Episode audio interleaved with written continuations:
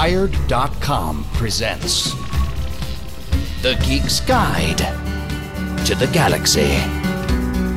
And here is your host, David Barr Kirtley. Hello, and welcome to a very special episode 200 of Geek's Guide to the Galaxy. Some of our longtime listeners may remember that back in episode 100, our friend Matt London interviewed John Joseph Adams and me about how we got started doing this podcast. So I wanted to do something special like that for episode 200. So today on the show, John and I will be hanging out with three of our favorite Geek's Guide to the Galaxy listeners.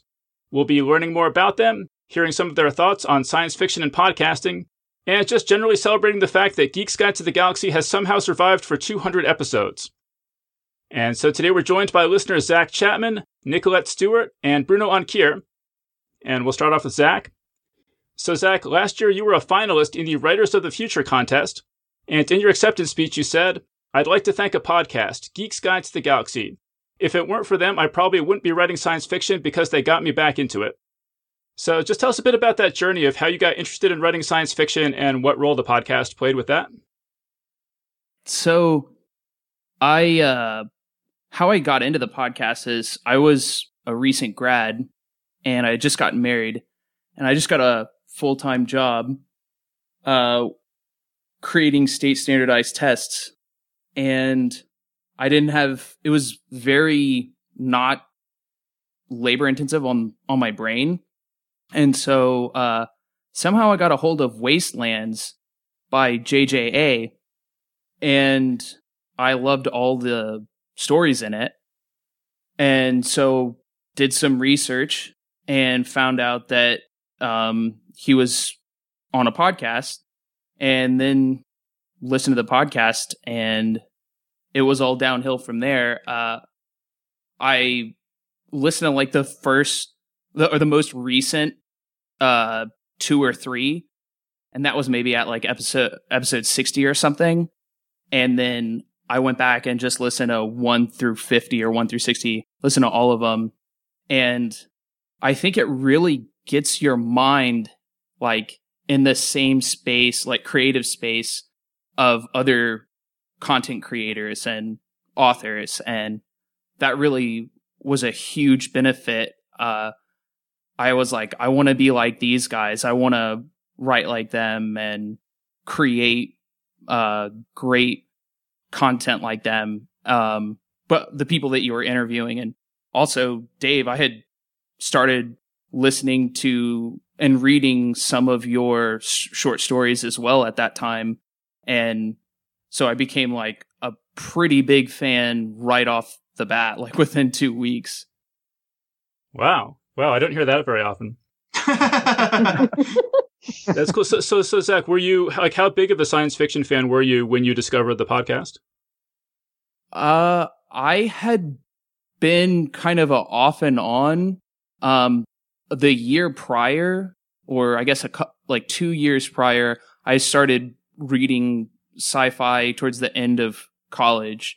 Um, mainly had been into horror and fantasy, but then science fiction kind of um, took a step above the other genres because I think you can um, be more relevant and talk about now more with science fiction. So yeah. So were you uh, were you always into short stories, or uh, when you picked up Wastelands, was that sort of uh, just because of the subject matter, and then and then you became more of a fan of uh, short stories because uh, you know that led you to other discoveries, and we talked about on the show. And I mean, because you obviously you ended up writing some short fiction with uh, for Writers of the Future, I assume. So right, I hadn't been into short stories, uh, mainly novels.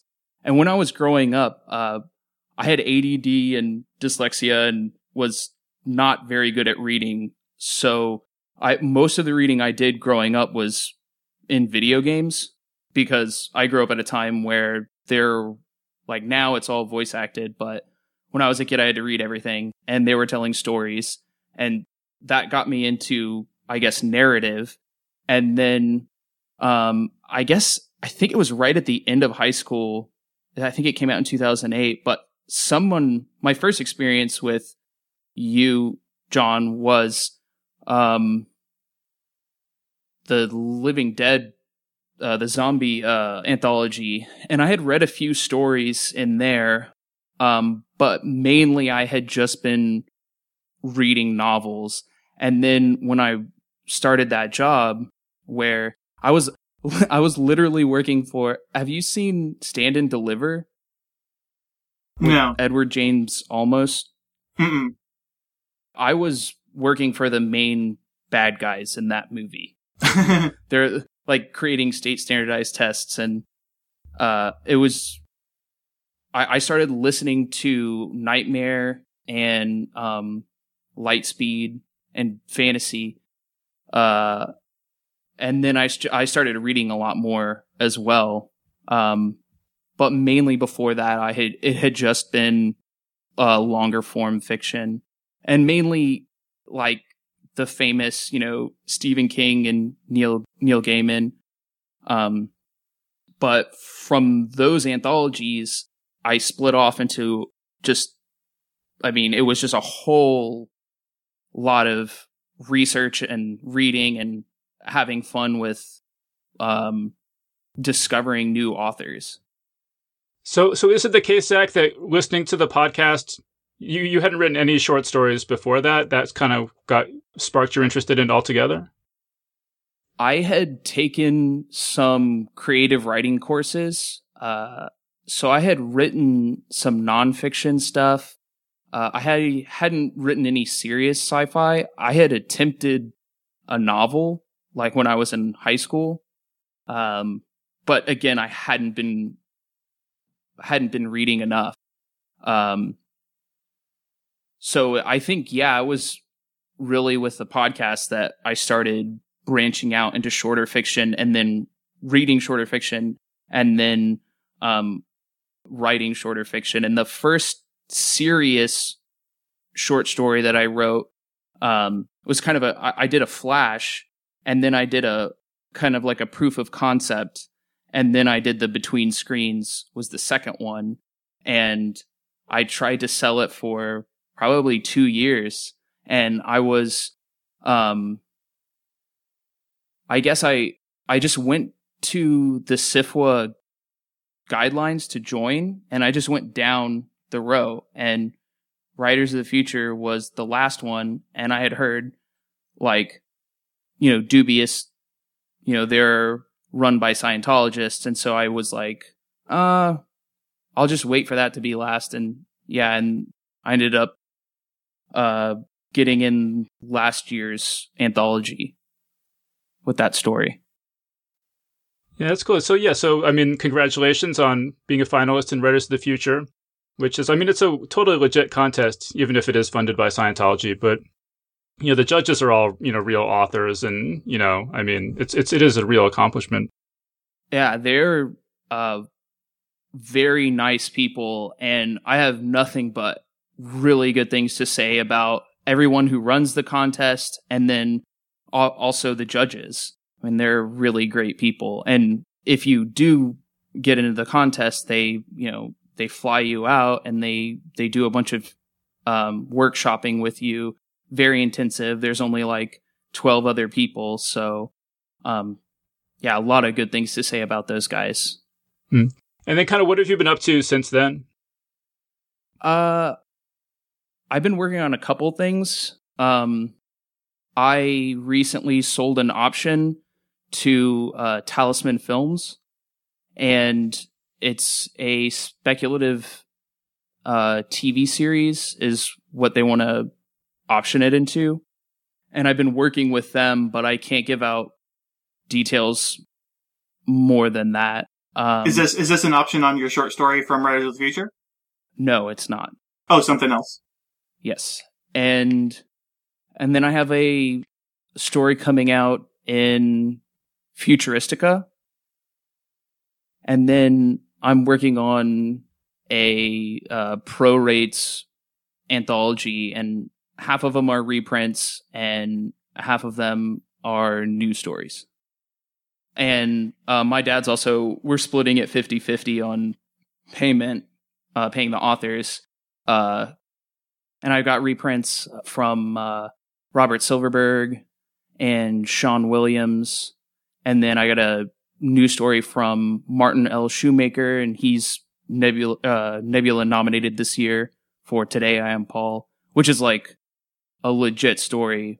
Uh, you can listen to it for free on Clarkesworld, I think. hmm Well, that sounds great, and I want to get Nicolette in here. So, Nicolette, so back in 2013, you posted on your blog, went to be the coolest thing ever to get a call from Geeks Guide to the Galaxy to be one of the consulting geeks on their oh so delicious podcast. Yes. Oh my god, yes. So, would you say now that all your dreams have come true? All of my dreams have come true. I can die now. Thank you so much, David. Well, so, so tell us a little bit about just why were you interested in appearing on the podcast?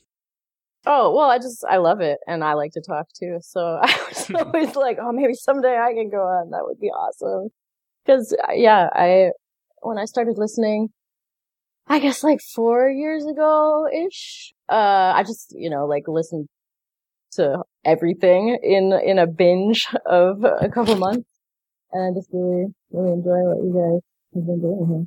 So. Yeah, all right, cool. And so then Nicolette also blogs about lots of things that aren't Geeks Guide to the Galaxy over at bookpunks.com. So everyone go check that out. And then I want to get Bruno in here as well.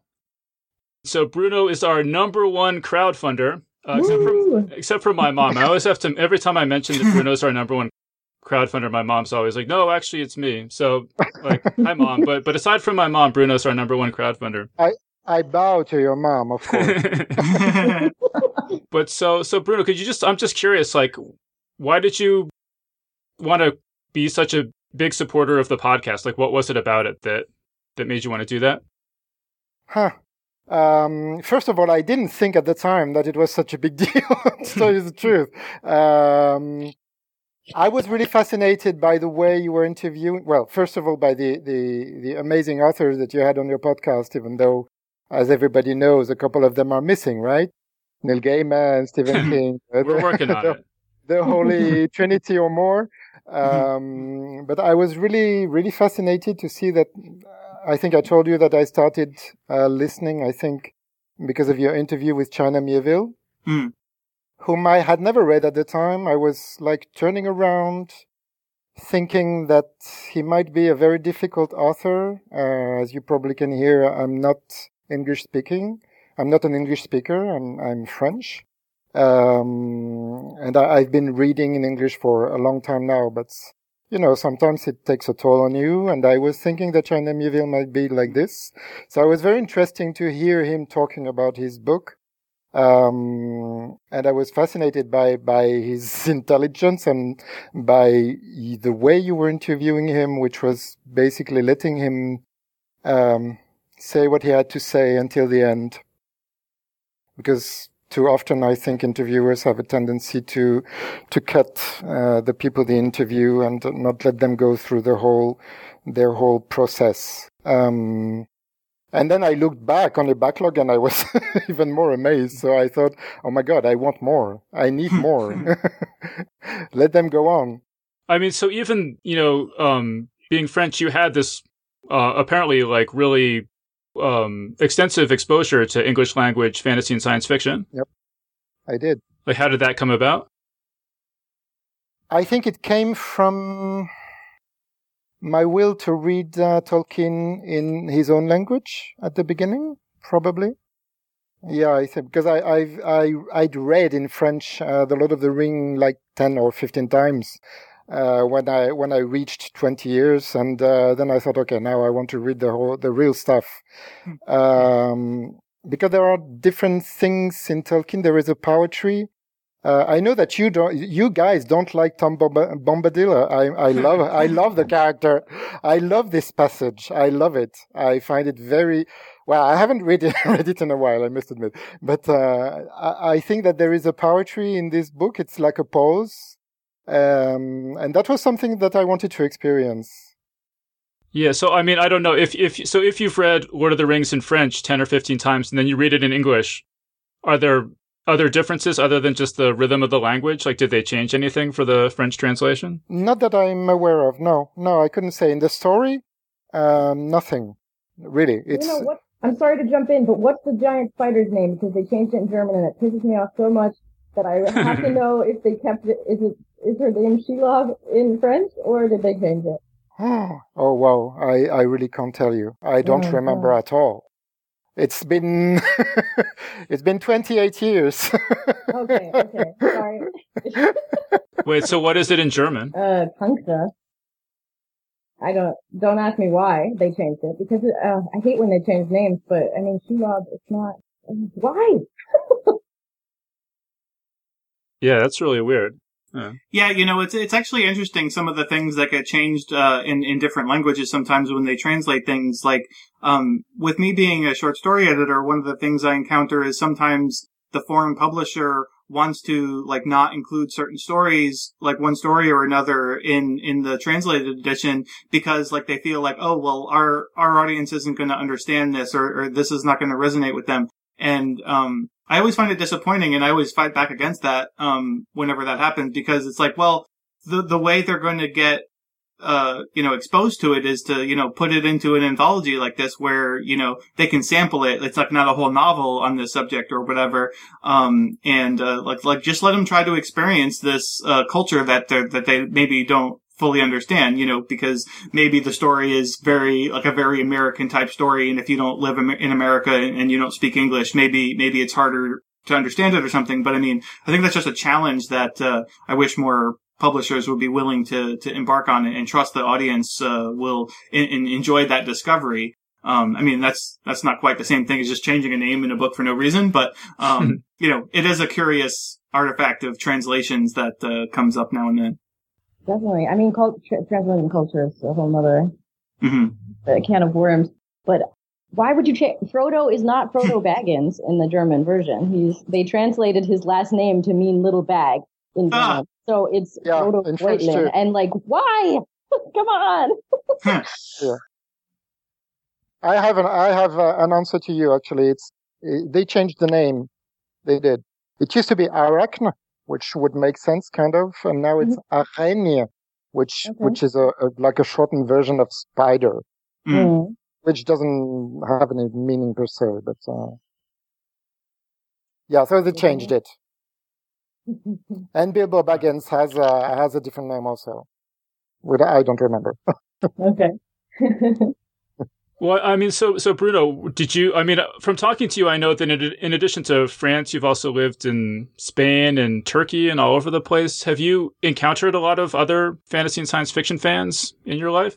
Um, well, they come and go like everything in life, but yeah, of course, most of most of the things I've read. Um, well, my first source when I was uh, when I was younger was mainly a, a bookshop that a big huge, uh, bookshop in Paris called La Fnac, where you had a, a special section, of course, for sci-fi and. And uh, the people working there were very helpful at the time and helped me discover like Zelazny and people like that whom I didn't know, or even Philip K. Dick. Um, but apart from that, yeah, most of the people, most of the books I've read were from people who told me, oh, you have to know that. But it's hardly ever big fans. Like, I, I must say, at this point in my life, 99.9% of what I read in terms of literature is sci-fi or fantasy and mainly sci-fi. Um, I don't think I know any, anybody else like me at this point in my life, at least. I mean, are you involved with? Do you follow any other websites or uh, podcasts or anything about science fiction, or is it just all Geeks Guide to the Galaxy? Oh, of course, it's all about you. what else do you need? Come on. okay, that's No, that's a good. I like that answer. yeah, I know you like that answer. Um, there's a little bit on IO9 also, I must say, from time to time. It's mainly about uh, comics, which I'm not a big reader of, but um, they can give you hints of things to read also on IO9. Oh, I was just gonna say, uh, speaking of comics, um, that I just re- it just reminded me because also I have this uh, Silver Surfer poster just right in my office here, and so it's like it's sort of in the periphery of my vision. But um, uh, I don't know if you guys saw the Eisner uh, uh, nominations for this year were released, and so uh, just uh, like last week or something, and so I noticed that Silver Surfer was on there, and I was like, I was surprised because it's like, oh, I mean, I loved Silver Surfer. It was it was like it was sort of one of my gateway drugs into science fiction. Um, but uh, but I was pleased to see like, oh, hey, there's like a good run of Silver Surfer happening. I should go try to ca- catch up with it. Um, but uh, but that uh, that's just sort of a, a way of saying I, I, was I'm doing this book that's coming out next year uh, with Saga, and I, I shouldn't say what it is yet because it hasn't been formally announced, but um, it's very influenced by Silver Surfer and the other sort of cosmic uh, sort of uh, cosmic storylines of the Marvel universe. And um, so I uh, I actually uh, so I ended up I, I, dedicated the book to some of the creators that had worked on those titles uh, back in the day that, that, that were important to me. Um, and so I was telling my wife about this, and it was so funny because it was like I didn't really put all of this um, sort of emotion into it when I did it. I was like, oh, this, this, I think this would be cool to do because like acknowledge these people who helped shape my uh, you know sort of my brain a little bit. Um, and then so when I was telling my wife about it though, and like I just got all emotional about it, and I was like, I couldn't even get through the sentence as I was saying it. Um, and uh, uh, but uh, yeah, it was just it was just kind of a really cool experience to have like done it and then like realize like how much it actually meant to me to be doing it. Can you? Uh, is your wife in in the same? Does she have the same background as you? Is she a geek also? Yeah, yeah, yeah. Um, actually, she was our first, uh, our first uh, Geeks Guide to the Galaxy pod turn. Um, you know, uh, uh, we uh, that's actually one of the ways that we got together. Um, uh, like she and I got together is because she, uh, we look, we were, uh, Dave and I were looking for a volunteer to come on the show and help us do the, the uh, create the show notes and such. And uh, we stopped doing that at some point, but at the beginning we were doing show notes. Um, and uh, so she volunteered. Uh, I had met her at the World Fantasy Convention uh, prior to that and um, but then we hadn't really stayed in touch. I just like met her at a, at the bar uh, one night um, at the convention, and um, and then uh, so she uh, when when we put out the call for the for the interns, uh, she volunteered, and so she started working with with us there, and then um, and then I was uh, uh, founding Lightspeed around that time, and so um, since she was so enthusiastic and so you know, good at doing everything on Geeks Guide, I asked her, well, hey, would you be interested in helping with Lightspeed? And so things sort of things sort of snowballed from there. And, uh, you know, so she, you know, we started talking a lot more and, and our, you know, relationship sort of formed from there. Um, but, uh, but yeah, I mean, and then like she actually has uh, more, more, um, uh, probably more of a comic book background than me. I mean, like, you know, I, I certainly read, um, uh, tons of comics when I was young, but I mean, like, she was like super, super into them and like actually wanted to write comics. And, and now she actually is writing and editing comics. Uh, she's working for a, a small press called Chimera Press. Um, and that's just new. That just started uh, fairly recently. Well, and, and Christie was also the first guest geek that we ever had on oh, yeah. Guide to the Galaxy. Right. Back in episode 42, we wanted to talk about Douglas Adams. Yeah. And she's a big Douglas Adams fan. And so that was the first time it wasn't just John yeah. and me talking. Oh my God, is she a big Douglas Adams fan? Like, goodness. like, okay, so like I read, I read those books when I was like, you know, 10 or 11, something like that. And I, like, I remember like the summer I read those and it was like, it was like important to me, you know, but, um, because I was like I was going sort of through a tough time, like you know, I had a stepfather who was a jerk, and so I was like punished all the time and everything, and so like like those books were important to me because like they helped me get through that. Um, but even even with that, like being in my history, it's like you've never met somebody who knows Douglas Adams like Christie. Like, I mean, she quotes him all the time. She drops these references, and I look, I look at her blankly, and she's like, "Well, from Hitchhiker's Guide to the Galaxy," and I just feel like such a fake geek all the time. It's like she drops all these references, and I don't know what she's talking about but like you know, she knows it inside and out. So. I feel for you. Actually, John, I, would forgotten one one important. I don't know if it's a source of sci-fi information, but I, I listen also to Lightspeed podcast. Oh, okay, cool. Yeah. well, that's good to hear. Regularly. Yeah, like, good, good. All the time. yeah, yeah, awesome. Well, everyone else should do that too if you like Geek Sky. Yeah. That is an excellent source of science fiction. um, Okay, Zach, I had one other thing I wanted to ask you about because I was talking to my friend Matt London recently, and he said that he actually ran into you hmm. in uh, Texas. Uh, could you tell us that story? Yeah. So I was sitting eating a pizza uh, outside at a restaurant during um, Texas Book Festival, and my wife is a librarian, and so she was working at the festival, and she had just gotten off, and I had seen his picture from him being on the podcast and I had followed him on Twitter. And I was like, I think that's Matt London. And he had a hmm. tag on. And as he walked by, I saw it and I was like, Hey, uh, you're Matt London. Uh, I, you know, and we kind of, I kind of introduced myself to him probably pretty awkwardly. and then, um, he had a panel and I watched, uh, listened to the panel and um, had I think the guy who did Holes as well. Is that Louis Laurie? Yeah, Louis and he was on isn't it. it I, I think so. Um, it was a great panel, and then uh, I talked to him for a little bit on the way to his book signing.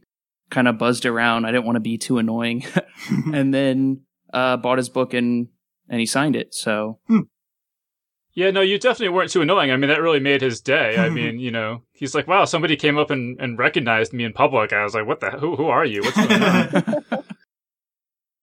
Because, you know, you don't get a lot of recognition, you know, you don't get recognized in public a lot as a, as a science fiction author slash podcaster.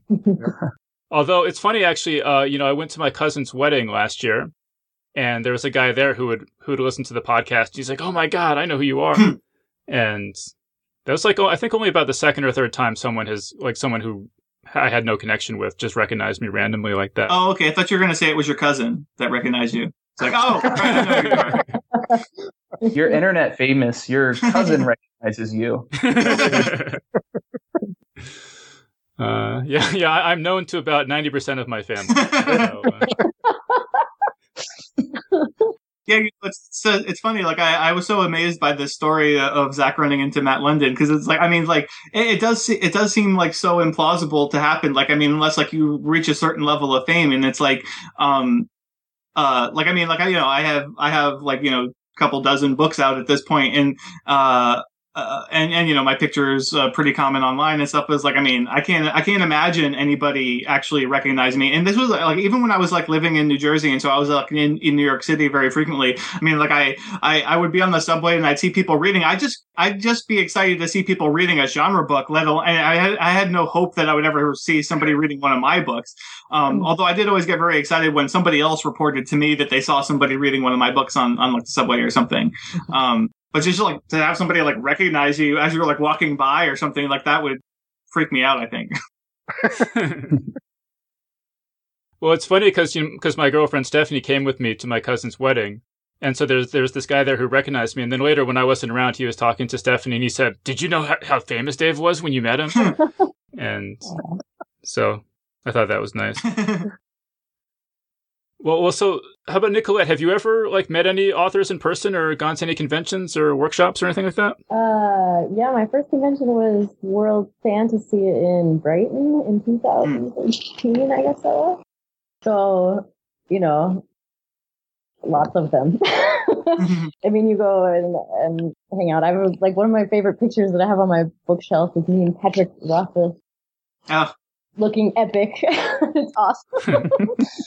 um, so yeah, I, I guess I've encountered many of the usual suspects at, at that. I went to the, um, the Loncon, uh, what was, oh God, was that two years ago already? It feels like not that long ago, but, um, yeah, I'm really looking forward to Helsinki as well. And how about Bruno? Have you met any any uh, fantasy or science fiction authors face to face, or gone to any conventions or fan clubs or anything like that? No, full disclosure, I used to work in editing when I was 25, something like that, and I had to go to book fairs and stuff like that where we were representing our our very interesting books. Sorry, it was mainly adaptations for children of uh, something like encyclop- encyclopedias and stuff like that. And it was pretty boring actually. Uh, and I, I kept very, very bad memories of those events. So I was never, it's not something that appeals to me. I must tell you, Uh, wha- wh- why did you have bad memories of those events? because they were very boring Uh, for me. I mean, yeah. and it was not sci-fi. I mean, mm-hmm. so, but I, I, I kind of associated it together, I guess. Um, I'm not even sure that there's anything like this in Paris, to tell you the truth. Hmm. Do you know of anything like never- this? Well, well, you've never been to a party until you've been to a science fiction fan party. I'm sure. My next trip has to hmm. go, has to be to the US again. I mean, I haven't been there for ages, so. yeah, no, Bruno, come hang out in New York. We'll show you like the most rockin' time you've ever seen. I have no doubt. Um, but yeah, I don't know. I don't actually know what's what opportunities there might be in Paris. But if any of our listeners know of any science fiction stuff in Paris, shoot us an email at geeksgalaxy at gmail.com and we'll uh, we'll pass that along to Bruno Thank you. so he can get hooked up with the scene. Yep. Um, but I mean, honestly, a lot of like book events are kind of boring, even if you're into it. I mean, you know, that just kind of comes with the territory, you know. Mm. Because I go to a lot of readings, and I go, I've been to a lot of panels on conventions, Mhm. and a lot of them are actually pretty boring. I mean, that's why the writers usually end up just hanging out in the bar with each other rather than attending the panels. Well, it's like it's. I think, I think it's like really interesting at first, and then you sort of get to the point where it's like, okay, well, uh, these panels are all sort of variations on a theme because, like, I mean, how many different panel topics can you come up with for a convention? Because it's like, uh, you know, they they do the conventions for the people who aren't necessarily going to be able to go to every single one, and of course, if you go to a big con like WorldCon, um, you know, you can only go to so many panels because they're programmed, to, you know, they're scheduled against each other, and so um, so maybe you, know over the course of a couple of years, you can basically end up seeing all the different panel variations. But then at that, you know, even if you were that diligent about it, it's like you're probably going to get bored of panels eventually. Um, but I mean, yeah, it's like I, I think a lot of people go. Like I, I mean, the reason I still like to go is uh, is for interacting with uh, just you know with friends in the community and, and meeting fans and, and that kind of thing. Like, um, yeah, like at this point, like I would much rather do like a coffee clutch or some kind of thing where I get to just interact with fans directly uh, rather than like do a panel or something. Cause it's like, I mean, even just like from a marketing point of view, it's like, you know, I mean, and really, I mean, is anybody gonna like gonna go run out and buy my book because like they saw me say something smart in a panel or something? Um, probably not. You know, even yes. if it's, oh, even if it's directly on. on the subject. What's that? Yes, they will. Well, they okay. Okay, Well- maybe I'm a, maybe I'm a total freak because I fucking. Oh, am I allowed to curse? I'm sorry. Sure. Yeah, yeah, go for it. Yeah, Sure. I fucking love the panels, and I've bought so many books based on that. Mhm. Probably including yours, not from panels, but from listening to the show. Right. Well, I, I, yeah, I mean, I think on the podcast it's a little bit different, but I mean, uh, yeah, I don't know. I mean, it's it's always possible. I uh, I guess I, I kind of have some uh, some bad memories of, of panels like uh, um, cases where like I alienated the whole room just by by, by having an opinion. Um, I mean, it, it was like sort of I, I did a panel on Battlestar Galactica. Um, and it was like and they were talking about the difference between the like the original battlestar and, and like the contemporary one you know the more recent one and the you know that ron moore produced um and that was before the finale of that where i was like super a super fan of it and then later i i soured on it because i hated the finale so much but um but i was like a super fan of it at the time and and i just assumed that everyone acknowledged that the first battlestar galactica was garbage and was not worthy of of like talking about um you know because like well obviously the new Battlestar is the shit, and the old one's just shit.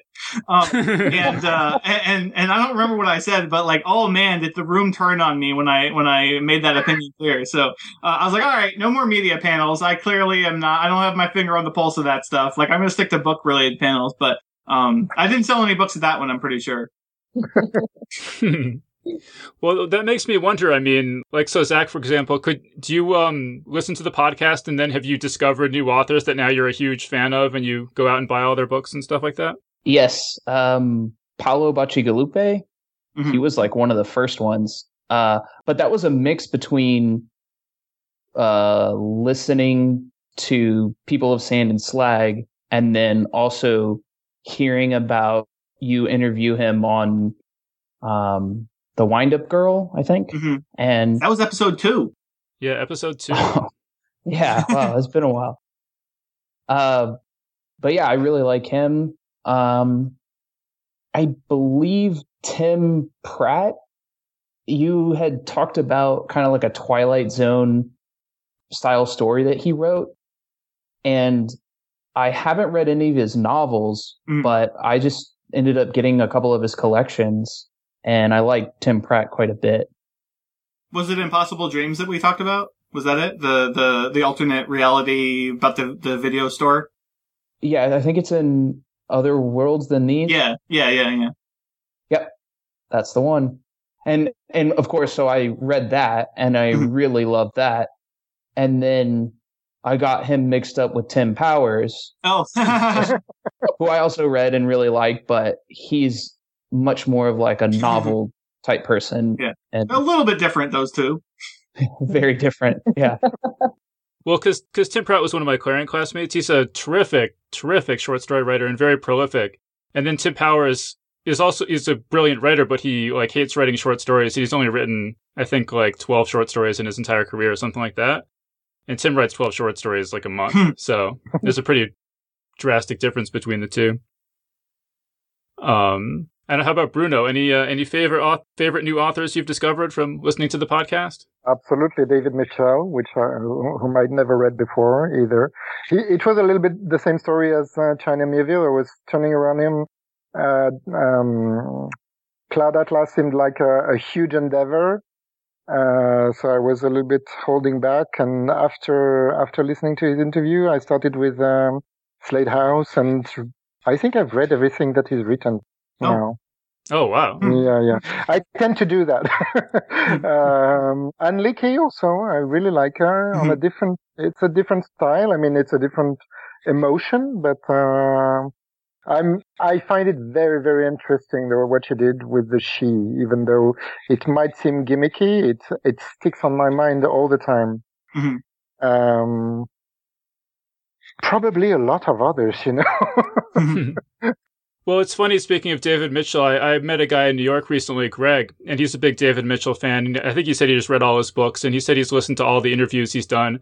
And he said, I never knew he was a big Dungeons and Dragons player until I listened to your interview with him. So that's, that's my contribution to David Mitchell uh, lore. yeah, to, yeah, yeah, yeah. That's what that's what Geeks Guide's all about: is exposing the secret geeks among us. Well, no, it's really cool for me to just be able to interview like big scientists mm-hmm. and stuff and and ask them, oh, so do you like science fiction? And oftentimes they do, and they never get asked about it. And that's you know, whenever I see an interview with anyone, I want them to ask, well, do you like do you like science fiction? And they never do. So mm-hmm. This is my chance to finally. finally do that. So when You're... you ask them that and they and they hate it and they, they say no and you just cut that out and pretend like it never happened so that you don't have to have them uh, disappoint the audience. Yeah, yeah. Uh, yeah, no, I mean, because because we do edit these shows a lot, and so like John was saying, like a lot of panels are boring when you go to see them at conventions because they're live and you know maybe they're not that great. But on the show, it helps a lot because you can edit stuff out. So if anything's yeah really boring, it's just like you never nobody ever has to listen to it except me. Except except uh, well, the other thing is that um you know, fan at, at, conventions, they're fan run generally. And so, uh, which is fine. I mean, a lot of, I mean, they take it seriously, but then sometimes, uh, there's so many panels and so many people participating. Sometimes the moderators that get chosen aren't necessarily that knowledgeable about a subject. And, and, and of course it varies because it's volunteers. You know, uh, it varies how much effort each person puts into the moderation. Um, whereas Dave, like, I mean, he's like the most serious moderator like in existence. It's like he he like does so much research on every single topic and every single like interview and everything. Um, it's like really incredible. And so, uh, I mean, that definitely contributes to it. Although, of course, being able to edit out boring stuff helps as well. and uh and you guys like you guys wouldn't have uh, ever had the opportunity to, to witness anything like this but like um and i hadn't either really but um i stayed with dave uh it back in november of last year for for a bit and uh and so he was actually editing an episode while i was there and so I never actually witnessed him, like watched him do it. I don't think. Um, and so it was like really kind of, uh, uh, amazing and also slightly appalling because he was editing me because I was on the episode. and so I was like, oh, oh my God, like I don't want to hear myself anymore. It's like, how can you even stand it? Like, how, how do you even want to talk to me? Uh, but just like, you know, watching him do it, just like over and over, listen to the same thing over and over and over so he can cut out like the right stupid boring parts and, and, and verbal fumbling. I just did it there just to make it easy for him to, to find it in this episode. You, yeah, there you can edit this part. But yeah, that's that. So that's that's why I only put out one show a week. Uh, um, I don't know. Do you, I'm just curious. Do you guys have any questions for us? Like anything that you've you've just been wanting to know this whole time and you never had a chance to ask or anything? I don't know, Nicolette. Do you have any any questions you've always been wanting to ask about Geeks Guide to the Galaxy? Uh, are you ever gonna put the two halves back together again? I, I missed that the the panel and the interview. um, yeah, probably not. I mean, honestly, it's it's made my life a lot easier, yeah. like so much easier splitting them up. Mm. But but yeah, I don't know. Uh, I don't know. How do how do you other guys feel about splitting up the show? Uh, Bruno, what did you think about that? I liked it because I have my my injection more often, even if it's a different one. and I actually um I, I, I kind of get confused when there is one thing after the other. If, Mhm. if the topics are very different, um, I can, uh, yeah, I can mix up the episodes in my mind, if you will. Mhm. Uh, because Yeah. one hour is already quite a lot, huh? Yeah. Actually. Well, no, it got to be so challenging putting the two things together because what would happen is you know you're trying to schedule an interview and then somebody doesn't get back to you and you try to schedule with somebody else Mhm. and they don't get back to you and you try to schedule with somebody else and they don't get back to you and then you're you know you can't then start preparing for or recording the panel until you know who the guest is going to be because you're trying to make them go together Mhm. so it just got to be such a nightmare so that's that's one of the main reasons that we ended up splitting it up Yeah, and you know, I mean, I, I, I totally get why people might miss that because like I really did enjoy that aspect of the show early on where, you know, we would have the person, the interview guest on and then we would go and we would talk about whatever topic at more length and, you know, uh, uh, on, and then with a specific focus. Um, but yeah, I mean, that, that it started to really limit the, the guests that we could even line up because we're like, okay, well, we can have this person on. That would be great. But then what would we talk about in the related panel? Because we always tried to have the, the panels related for, for the, for a long time. Um, and, uh, and then like, and then, and then there would be episodes where it's like, oh, well, how, how am I going to, how am I going to learn enough about that topic? It's like that makes sense to do as the panel, but how am I going to learn enough about that topic in, or- in order to, um, to actually talk about it and make, and not sound like an idiot? Um, and of course, when I stopped being, uh, 100% co-host, uh, and then eventually, uh, dropped out as, co-host, uh, and just became a producer, uh, that made things easier too, because then only Dave had to be knowledgeable about it and not me also uh, which which always made things challenging. yeah so the answer to that one is no oh well, uh, I can dream. question I've been dying to ask you for the last like two weeks. okay Did you see Batman versus Superman? And if you did, how much did you hate that movie? uh, yeah, I did see it because you know um, it was funny because I interviewed um, Glenn Weldon, who wrote this book about Batman a couple episodes ago, and so I figured I would want to talk to him about that movie, so I had to go see it. And um, and he, I had seen on his website that he was going to have seen it, um, but then when I got him on the phone, it turned out he hadn't been able to see it after all. So that that whole uh, trip to the movie theater turned out to be kind of be a total waste of time. Uh, but yeah, it wasn't good. I mean, I wouldn't even say I, I hated it, actually. I mean, I just thought it, it was never, it just wasn't good. And it just stayed not good for a really, really, really long time. And then it was over. um, the thing that sticks, I mean, because I'm not a huge superhero comic person, so I don't know all the backstory about this, but there's this scene where there's like the, like, um, insect aliens and the Superman Nazis. And I had absolutely no idea what was going on there. It just seemed like I, I wondered if I had, you know, if they had just like switched to a different movie when I wasn't paying attention or something. Even the fans like me had no idea what was going on there. So uh, I and I have not seen it. I, uh, I, my, me and my wife were actually interested in it. Um, uh, cause it's like, oh, well, like elements of it looked interesting, but then like, I don't know, we, we didn't go, we didn't get to go see it right away. And then by the time, um, you know, other people had seen it, it just, uh, it seemed like such an outpouring of like hate for it. They were like, ah, I don't know.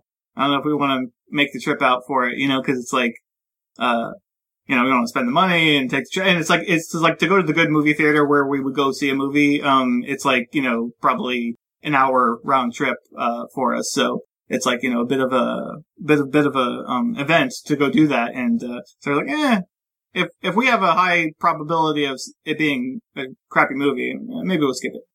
yeah, you shouldn't shouldn't watch that movie.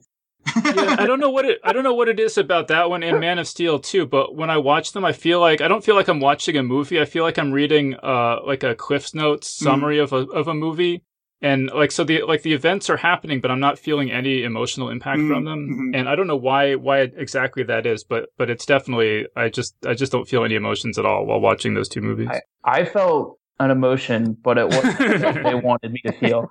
I think it's just like it's just scenes. Like there's no narrative like flow to any of it, especially this last one. But um the Glenn Weldon interview, I was gonna add him to someone that I really want to read because I'm a comic book fan and he seemed extremely knowledgeable. Mm. So I'll definitely be reading uh anything he uh is publishing. So Yeah, no, that was he's a he's a lot of fun to talk to. Although, like speaking of technical issues, I hmm. mean, I had a really really bad Skype connection when I was talking to him. So literally, like half of what he said, I couldn't even hear. It was just dead hmm. silence. So I was hmm. just kind of guessing what he had said for a Oh. lot of it. Yeah. And fortunately, he had recorded his audio, so I was able to edit it together. Um, but just when you're talking about like like why editing is so important, you know, there was like the the unedited version of that was completely unlistenable. And it's actually there's a funny story I have about that too, because when I interviewed uh, Andy Weir, um, you know, and it, it, I, it took a long time to set that up because he was really busy doing interviews around the time the Martian movie came out. And so we had it all set up. It was all set up to go. And I wake up that morning and it's, you know, I'm going to be interviewing him in two or three hours. And I have an email from him and it says, Did you see that there's a worldwide Skype outage today? and I was like, Oh, come on. Oh, come on. That can't be real. you know, and I, I log into Skype and it's not working. And I was like, Oh my God. So I, I emailed him and I said, Okay, I've never used uh, Google Talk before, but I think I can figure it out in the next two hours. And so I, I set it up, I figure it all out, and I try calling him on his, um, I try calling him on his phone, and it sounds good. And he says, "Okay, I have to do another interview now." And I'm like, "All right, well, we're all set." So then, you know, I, an hour later, I call him back, and I'm like, "Hey, Andrew, you there?" And he's like, Oh, God. and I was like, "No." Um, unfortunately, I think I, fr- I think we were able to get him on his cell phone or something, so the the audio quality wasn't the best, but it all it worked out in the end. But yeah, there's just a lot of stuff like that when you do a podcast like this. Um, but anyway, so uh, so Bruno, do you have any any questions you've been always dying to ask? Oh yes, there is one. um, one day on Twitter, Joss Whedon, um, there I had I got a message saying that Joss Whedon had followed me. Hmm. So maybe one first question would be, what does it mean? I never understood, but never mind. Uh, but I said I could die that day because I'm a huge fan of Joss Whedon. What? Why don't you have him uh, Hmm. on your list? I would totally have Joss Whedon. I mean, I just assumed he would not, like not give us the time of day, but I mean, maybe maybe sometime. I mean, like the the the big Hollywood people like that tend to be really a challenge to get. I mean, we're only able to get them if usually if they have a book that came out and the publisher can set us up with an interview through that. But uh, hey, producer, how come you haven't set us up with Joss Whedon yet? What's what's your problem? yeah. No, I mean, I'm pretty sure that we did try to get him at some point, and um, and yeah, we didn't get anywhere with it. I mean, obviously, he's somebody that we would love to have on. Um, and uh, yeah, the bigger the bigger the person is, and and the more like in Hollywood land they are, and he's obviously very firmly in Hollywood land. Um, it, it's it ma- makes it much more difficult to to even find out how to attempt to get them, let alone actually get them. So um, and unfortunately, almost all of our, our con- contacts are just in book publishing. And so we can, we can reach out to these people and we can at least get an answer on most of the, most, you know, most authors and such. Um, but, uh, even if it's not always yes, but Ask Chris Williams. I'm sure he has a, a contact. yeah, well, I mean, yeah, that, that is one thing that I've tried before in the past, uh, and, you know, like trying to get friends of a friend, uh, to, to sort of set it up. I mean, um, but, uh, yeah. A, a lot of these guests, though, even though we've interviewed them, we have no way to contact them Yeah. because the, the publicist sets us up with a phone number where they're at a hotel or something because they're on a tour or Right, something. definitely. And then you call the hotel and you do the interview, and then then you don't have any way to contact them afterwards. So uh, it's not even necessarily we could get in touch with anyone we've had on the show who would know somebody. Yeah, although there are a few cases where it's like some famous person and we ended up calling them, like, and it was like at their house because like they didn't have Skype or whatever. And it's like, well, that would be awkward to just like call them up and like, like, hey, remember when I interviewed you that time? That was fun, wasn't it? Hey, could you, could you give me like Joss Whedon's phone number? Like, Well, that's the thing too. Like when I first started doing this, I very naively thought that everyone I interviewed would become my friend and remember me and stuff like that. And like you know, a lot of these people, I mean, they're doing like eight interviews a day. They have absolutely like a year later, they have absolutely no idea who you are. Yeah, so. But I was very impressed that you got, um, I, I don't remember his name, um, um, Sense8, uh, Babylon 5. oh yeah, right. Uh, yeah, Mike, J. Michael Straczynski. Yeah. Yeah, yeah, it that was was, hard to get that one. We was, had, we had to really dig around to, to make that happen, but I mean, that was really cool. Yeah, it was. I, I, I adore Sense8. I'm a big fan also. I mean, we've been talking about books all the time now, Yeah. but I mean, there are series and very interesting ones on, Mm-hmm. on coming from America. Yeah. No, no, I, I mean, I'm sure you guys all heard the the Sense8 episode that we had. Uh, in, in, addition to the Straczynski interview, you know, we also did that roundtable interview, and I mean, you know, obviously, I I loved Sense8 like oh yeah, so much, like, as much as I did. yeah, yeah, yeah, and I you know totally didn't expect to, but I mean, I totally did. Um, yeah, my wife and I were just talking about like, oh, we we might need to to do our fifth rewatch of it uh, here soon because uh, you know, just getting that itch again. Yep. uh, see, uh, uh, Nicolette, any other questions? Since I gave you such an unsatisfying answer to the last one. I don't know. I think you can set up some interviews from Beyond the Grave. Get Philip K. Dick and Iain Banks on on the show for a special oh, Halloween seance episode. yeah, there is a podcast. I haven't listened to it, but there's a podcast called Dead Authors where they have. I think it's more of a comedy podcast, mm. but they have actors impersonating oh different, you know, deceased authors. Well, you know, it's funny you mentioned since you mentioned Philip K. Dick. I mean, one thing that Dave and I actually did talk about at some point, I was like, oh man, I, I, I wish I wish that that Philip K. Dick android hadn't gotten lost. Because wouldn't that be cool to like just like to like set up an interview with that android? Because it's like, like I mean, as I understand it, they had like sort of programmed it with all all of like these Philip K. Dick interviews, so like it can kind of talk like him, you know. Um, oh and so I was like, that would just be amazing. It'd be, so, be super awkward, I'm sure. Like, it probably doesn't really work as well as it sounds like it does, but, um, like, that would have been so cool to just try. And then it's like, because it's Philip K. Dick, that would have made so much sense to do. Yes, you know, that would have been um, amazing. Yeah. Fortunately, his, even, even, in even more Philip K. Dick fashion, uh, the android, like, disappeared, you know, uh, was it really an android though? Right, yeah. right. Who knows? I mean, well, the head the head was definitely detached, so I have to assume. But um, yeah, because I think the head is what disappeared. I, I I think they probably didn't lose the body, but they they definitely lost the head. It's funny though, because I mean, you know, Roger Zelazny is my favorite author, and I want to interview him so much. But I mean, he he died a long time ago. But I, it, it honestly has crossed my mind to take a audio interview that he did and just record myself asking the questions. oh my god, April Fool's episode where yeah.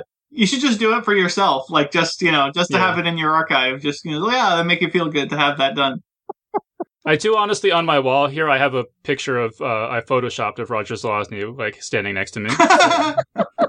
Not with your head on top. I, I got for you should use that as a publicity photo. Like I, I, I will say that I have seen there was an author online who was photoshopping himself into photos with famous authors as if he was signing with them. So like it made him look like like he was famous because he was signing right next to whoever. um, but but he forgot to Photoshop in the legs. Is the problem uh, under the table? Like you could see that his legs weren't there.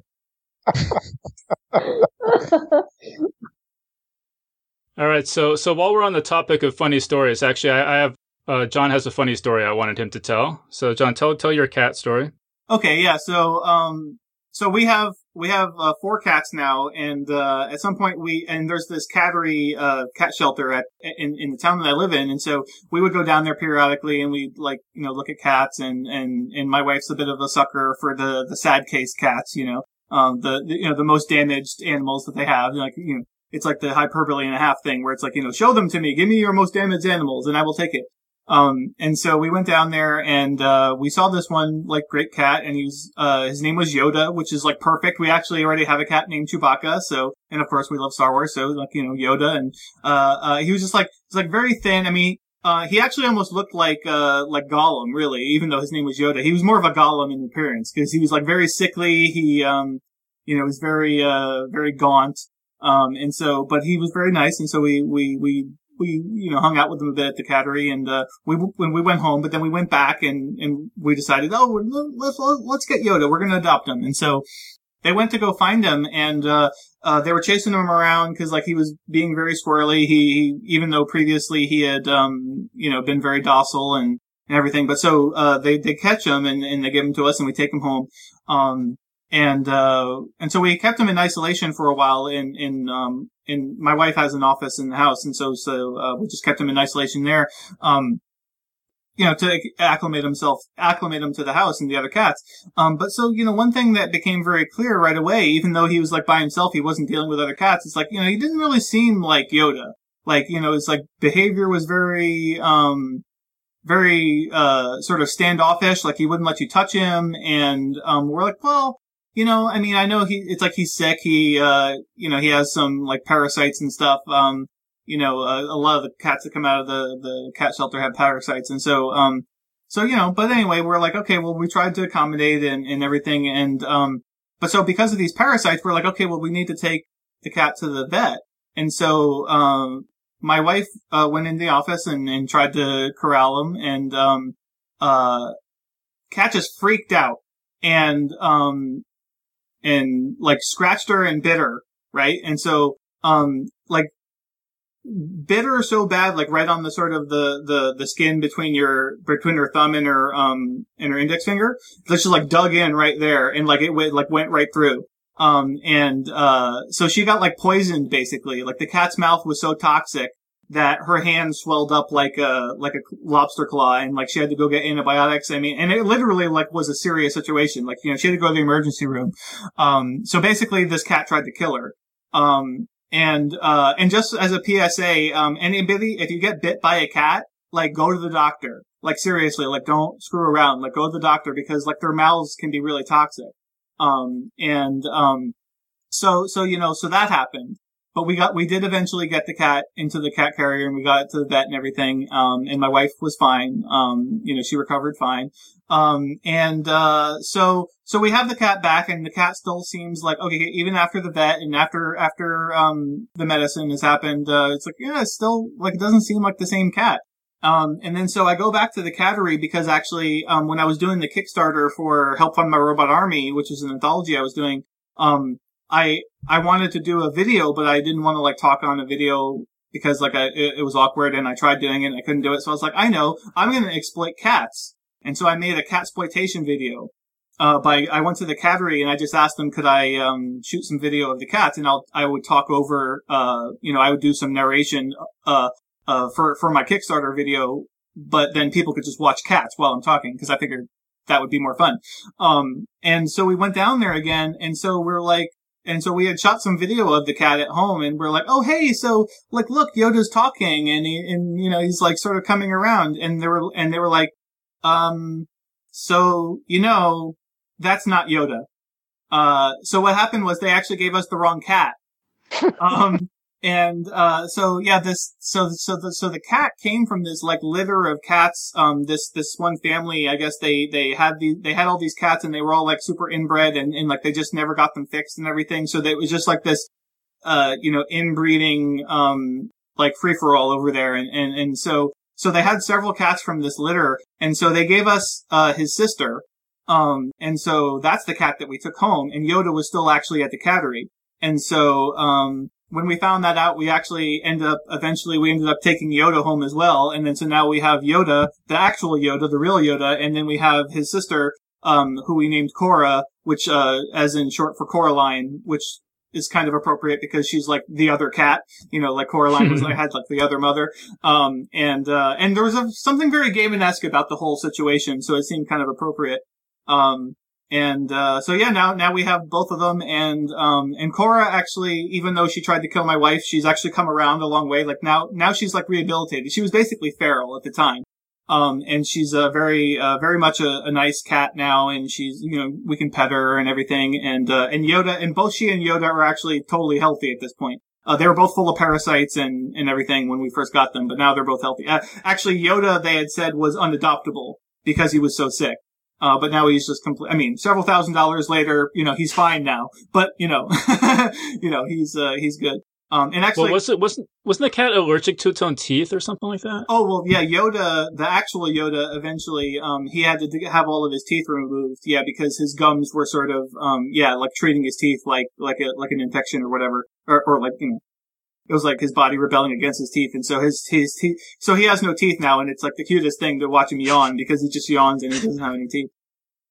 So if you want to know why John is too busy to be a full time co-host on the podcast because of shit like that, yeah, yeah, we actually thought that Yoda was going to have to have diapers. Like we thought we were going to have to diaper him because he was just like he was so damaged. but uh, yeah, no, he's all cured now. So yeah, the the the the, the force is strong in his family. Indeed. Oh, so I, I I have a question for Zach, if I can. Yeah, go for it.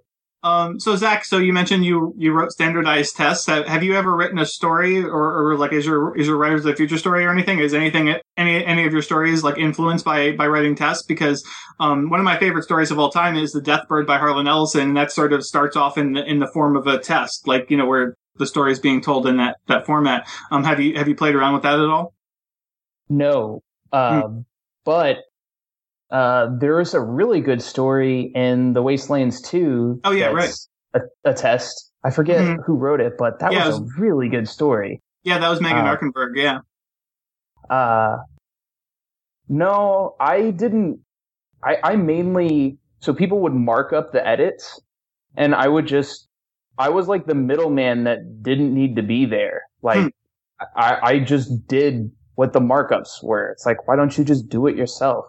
I don't know. So, well, for for half of it, and then my second half, uh, I was programming logic for computerized tests, so it was much more brain intensive. But mm-hmm. I was already addicted to Geeks Guide by then, mm-hmm. so yeah, not not uh, too many interesting stories. That's like a really boring. That's like working for the man. Like,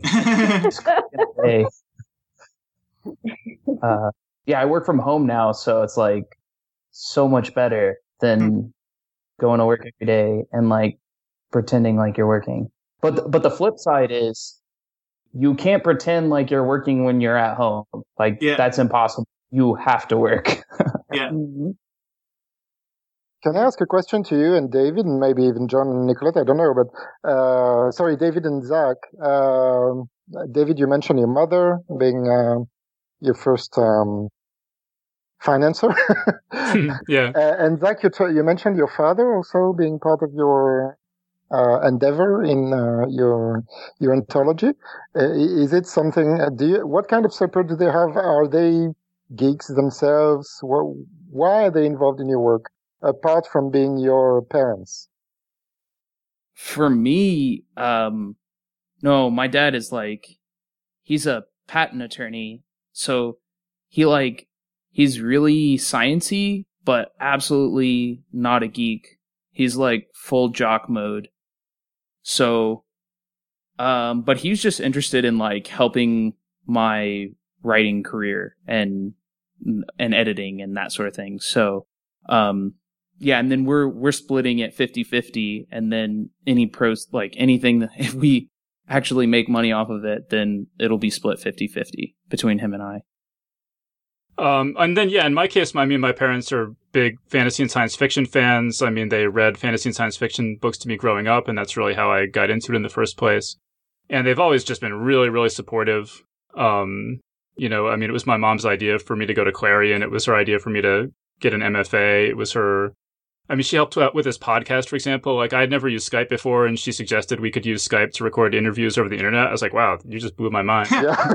Um, nice one. So, so no, I mean, um, so no, I mean, a, a lot of the stuff that I've accomplished, I would never, there's just no chance I would have accomplished it without my parents' uh, encouragement. And even like, I think I was telling you, Bruno, my grandmother, I mean, when I first started doing this show, the internet here where I live was so bad I couldn't even do it, and I would just drive over to my grandmother's house every time I uh, needed to record an interview because the internet actually worked over there. So, so yeah, I mean, it takes a yeah. This is definitely in, in a it's a family effort in a mm-hmm. way. Uh, Geeks Guide to the Galaxy.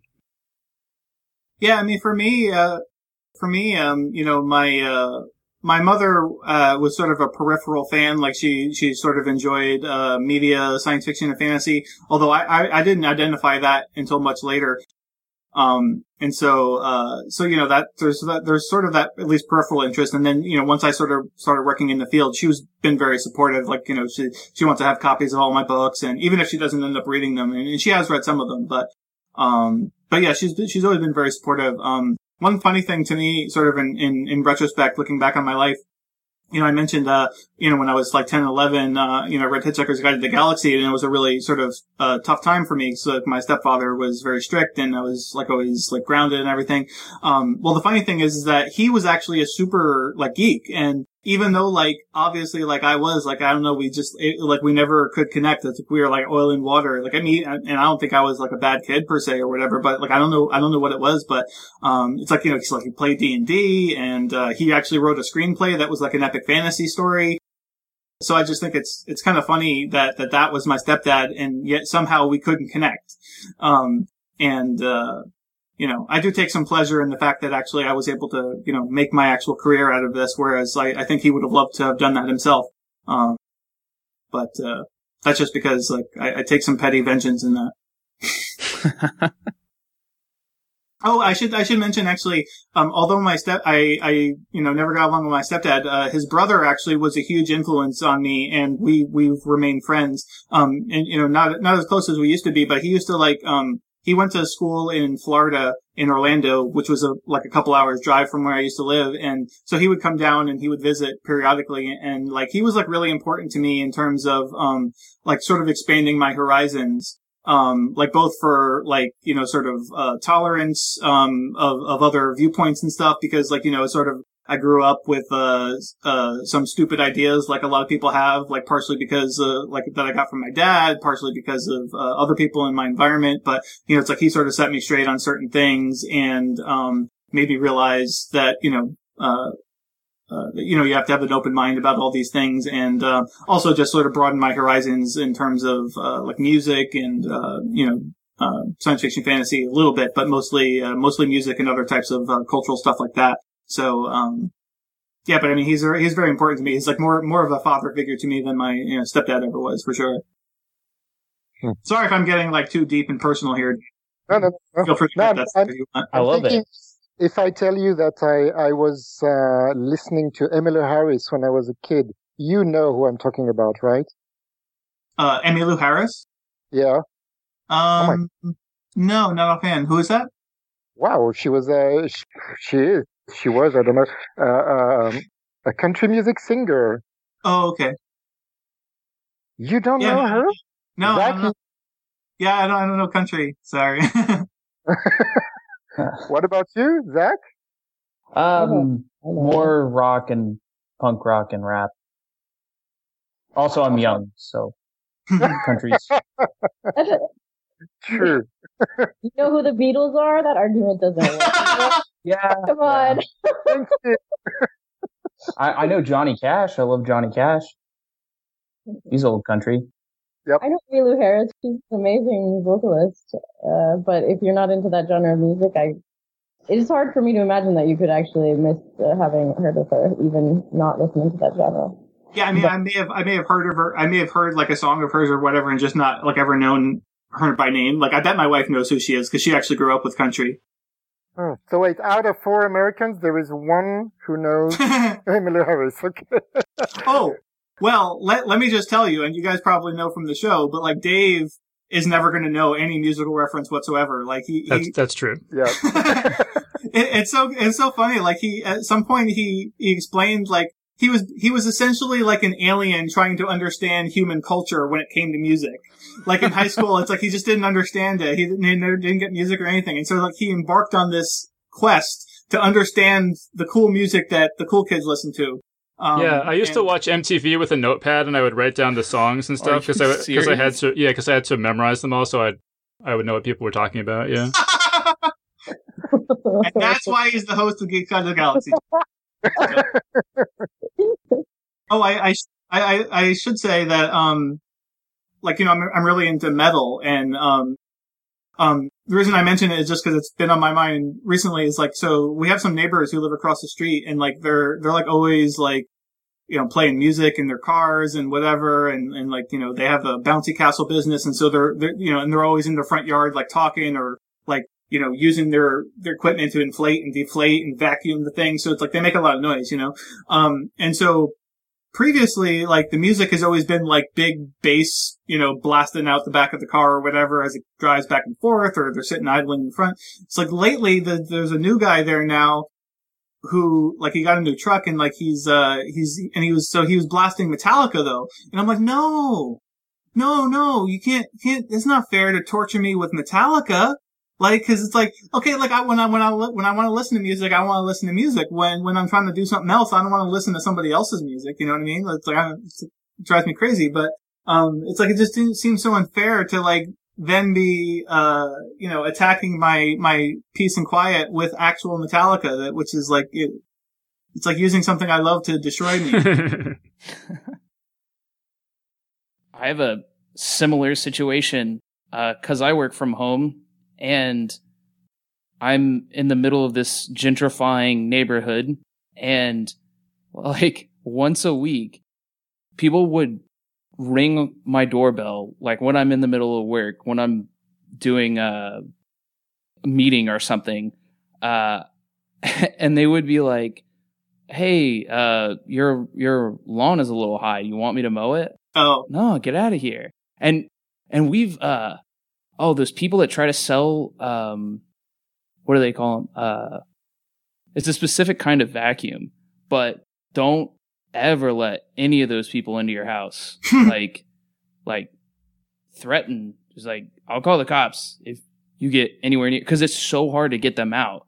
And I, I looked up, I like, they were cleaning my carpet or whatever for free, right? Mhm. And I I was just on on my phone looking at the reviews. Never seen a more low re- reviewed item online than what they were selling. Well, you know what's a really highly reviewed item? A Casper mattress. Oh, I I- I just bought a uh, Casper mattress pillow because I love my Casper mattress. Geeks, Geeks Guide. Uh, what is it? CasperMattress.com slash geeks or no Galaxy. Slash yeah, Casper.com slash galaxy. And use the promo code galaxy. It'll get fifty dollars off. yeah, it's really good. Um, my I have all kinds of animals, and uh, when they jump up on the bed, because it's always just a free for all. Uh, in the middle of the night, if they jump up on the bed, I don't feel it unless they actually jump on top of me. So it's like it's really good. Highly recommend it. As I like the inverse of the vacuum. Uh, when will say, they uh, come to Europe? What's that? When will they come to Europe? oh, the vacuum. Casper or the evil vacuum people. No, the evil vacuum you can you can keep really.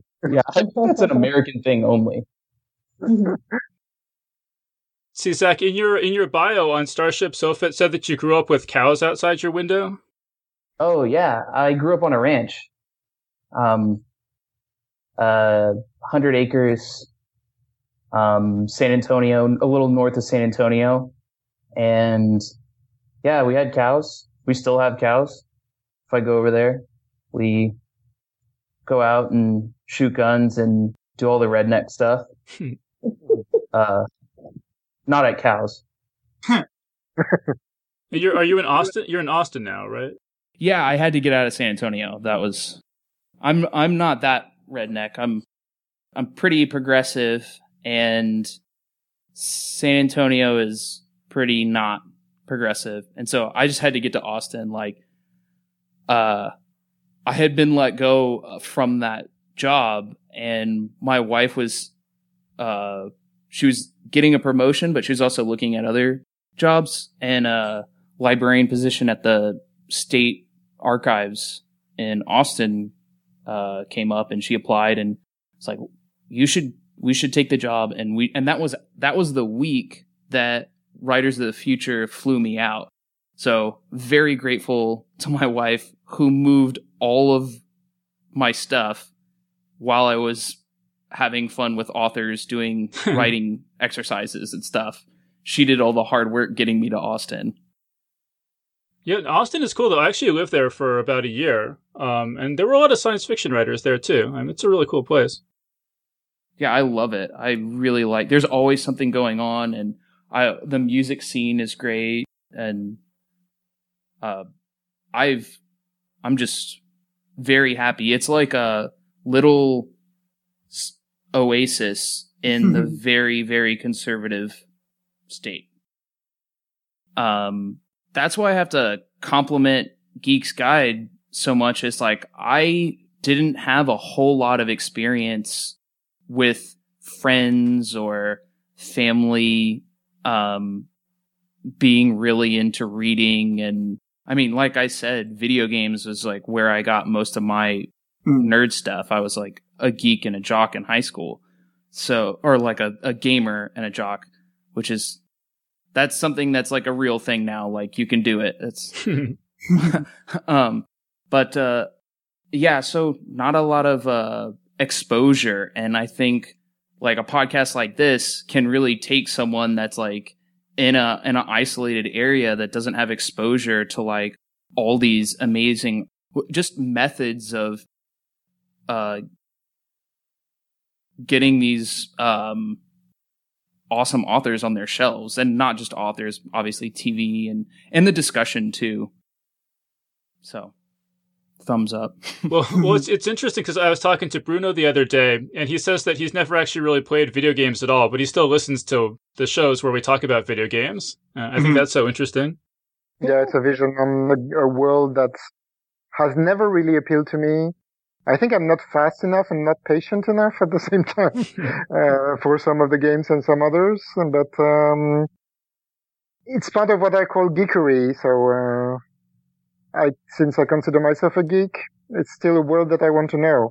I think there is also a lot of creativity that I I can't touch because the the the the medium is not is not something that appeals to me, but it seems very very creative also. Hmm.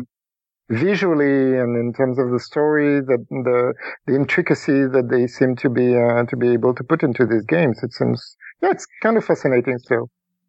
Hmm. Your you guys' episode with Ron Gilbert is one of my favorites. I have to Oh, yeah. that was a really good one. I love the old adventure game. So have have you been following Thimbleweed Park? Um, not closely enough to know like what's happening right now, but yes, I'm really excited. is it is it going to be finished soon?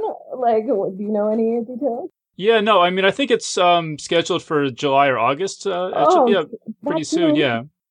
But but but yeah, so this is a game in the style of Secret of Monkey Islands.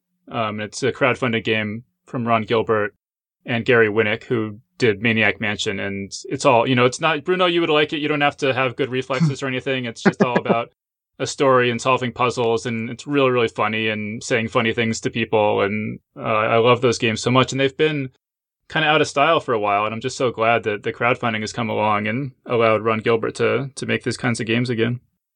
um telltale games is kind of i think is kind of bringing that adventure style game back into at least to the modern audience because i didn't really grow up with those like um adventure games that you did um but they're they're very story focused and like decision driven uh wolf among us and tales from the borderlands are both really good titles. And uh, if you want great story with like a branching narrative, I you'd be hard pressed to find any anything better than that. I think. Hmm. Have you played their uh, Walking Dead or Game of Thrones games? Uh, yes, I've played The Walking Dead season one, um, and then the one in between season one and two, and then I played episode one of uh, Game of Thrones. And they're not, in my opinion, the Game of Thrones one is not as good as the others. Um, it's it's kind of has like a lot of different narrative paths going on, and I felt like I preferred something more focused, like Wolf Wolf Among Us is like this neo noir detective story where you're trying to figure out if you've ever read Fables, um, uh, the Vertigo comic. It's it's a prequel to that, and you're investigating a murder. Um, and then Tales from the Borderlands is like an adventure, science fiction, and very comedic. Did you play try to play um Kentucky Route Zero? Kentucky Route Zero. No, is that a is that on Steam or? Um, uh, I think I downloaded it directly from their website, and it was probably originally crowdfunded, but what isn't these days? but um, I think they're only to episode three of five, and it's it's really interesting what they do. Although I, I have to say it was a bit. Uh, there weren't the, the puzzle aspect of the adventure game um, was missing for me. It, it was a bit too much focused on kind of like weird, surreal conversations where you could say really random stuff, which I guess has its appeal in the same same place. I what I wanted to oh, I'm sorry. Oh no, no, I was just uh, as a as a genre, they do seem to be kind of pulling away from the puzzle element because that's the same as uh, the the latest from Telltale Games was it's yeah it's more about zany conversation and Mhm. less about figuring out a puzzle. I mean, I like it both them both, but I miss the puzzles when they completely disappear. Right? Yeah, so do I. Gives it a nice drive. Have any of you guys? I wanted thought to ask this before. It's so science fictional, and now we're talking about games. Have any of you guys tried virtual reality yet? Are you? Have you pre-ordered an Oculus and not received Yeah. it because none of them are shipping? Uh, I haven't, I haven't tried it yet. Uh, I, I saw, uh, Daniel Wilson, uh, uh, tried it, I believe, and, uh, but, uh, that's as close as I've been to it is, uh, one degree of separation there. but I tried um last year at PAX, so I'm sure it's not it's more polished now because I think it's I think you can buy an Oculus now. You can Um, order them yeah, and not they're not receive shipping. them because they're having shipping problems. Uh okay. Um yeah, I I'll get one just as soon as uh like respectable developers start developing or like there's like an indie title that everyone's like you've got to play this. But right now I haven't really heard anything like that that that's out yet. Yeah. I think it would be really dangerous to have one of those in my house, uh, not only for me, but like I think my wife might um, enter uh, the virtual world and then never return. Like if uh, if there was a a version that was Skyrim or like you know Elder Scrolls, whatever whatever future Elder Scrolls title there was, um, if there was one of those and she could just like enter the virtual world, uh, she would like never leave. Um, It would be like my story Save Me Please, yeah, yeah, exactly. Which you can read over at davidbarrkirtley.com Or in Press Start to Play. or in Press Start Yeah. to Play. Good good point, John. There's another good one uh, that's similar. Uh, I forget. It was a more of a literary author, but and he's like reliving his times in a VR. That was a that was a really good story in Press Start to Play. yeah, the T.C. Boyle story. T.C. Boyle's right. Yeah, the the relive box, uh, I believe it's called. yes, that was a really good story. Yeah, it was really, I was, yeah, I was really excited about that story when I when I read it, uh, and I was like, why isn't anyone else in the genre talking about this? This is, you know, It was uh, I, it was like one o'clock when I started reading that, and then I just ended up finishing the whole story. I was like, oh, what's this? Mhm. I had just finished the one before, and then I was like super late and tired the next day, but I was like still thinking about it the whole next day. I was like, man, that's how I want to write a VR story. I, that's Yeah. what I want to do. and I have a VR story coming out in Futuristica. It's kind of that's my uh, I think it's going to be out, in August, Futuristica Volume 2. And it's kind of like a rear window style story um, with someone who's disabled and someone who's mostly deaf. Like my father's mostly deaf and kind of, uh, but that doesn't really affect her in VR. And, uh, Mm, and it's mm. also, I wrote it, it took, took a while to sell, but I wrote it before, um, Gamergate, but then the editor was like, c- who just recently bought it was like, man, you got to tie this in with Gamergate because it's like exactly what's happening. I was like, oh yeah, you're right. See, Nicola, have you uh, have you written any fiction at all? Is that something you're interested in? Um, I've been playing around with writing some the last year or so, but I haven't, uh, nothing's come of it yet because, I, like, my profession is non-fiction writing, so the energy tends to go there, but, uh, maybe someday I'll finish something. We'll see. How about Bruno? Do you do you do any sort of writing? Have you thought about that? I've thought about it. uh, I'm I'm not sure if it was on on the show that someone said um, you don't try to write something. You need to, to write something. Um, you write something. You see what I mean? You remember Yeah. that? Yeah. An author said that. I think it was Ann Leckie, no? I, I think, think it was, were- I think it was Yoda said. you beat me to it, Dave. I was um, yeah, because he's a frequent guest. Yoda is a frequent guest of the show. But I mean, uh, but I think that's true of writing fiction. But I mean, do you ever think about just writing movie reviews or book reviews or anything like that? Ah, mm, I think I, I'm too doubtful, doubtful about the interest of what I could write to do that. Now, I, I, I have some ideas for novels or, or short, short stories. Sorry, maybe probably not novels, but, um, I, I don't know. I've never managed to really go beyond page one. And that's why I was referencing this, this quote by, by whomever it was who said it. Um, you might have an idea. It's not because you have an idea. It might be good, but it doesn't mean necessarily that you're going to write it because you don't have this inside you. Am I making sense? No, yeah, abs- absolutely. Yeah? Yeah, Okay. I think I, I think that's really interesting though, because I mean, I think that most podcasts about books and interviewing authors and things are mostly only listened to by aspiring authors or other authors. Hmm. And I always wanted Geeks Guide to the Galaxy to be something that would reach out beyond that and interest people in science fiction, get peop new, more people reading science fiction, and not just be appealing to authors. So Even though I, I must say, uh, a lot of the stuff that I hear, they give uh, extensive information about their creative process, and that was really fascinating for me. eh? Uh, so I, I wonder how how far beyond my simply being a, a reader it goes. I mean, I studied literature literature at the beginning uh, when I when I went to university. I'm I'm kind of versed in the creative techniques and all that. So it's al- it's always something that I've had in my mind. Writing is another story. Yeah.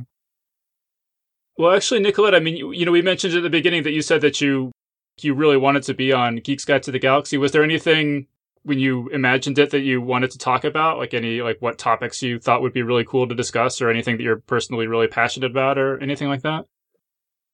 Well, I'm I've been focusing a lot of my reading and and talking lately the last like year or so on post-apocalyptic stuff because well, you know, some of it's really good, some of it's utter crap that's just kind of repetitive power fantasy stuff that I really don't need to read another clone book of.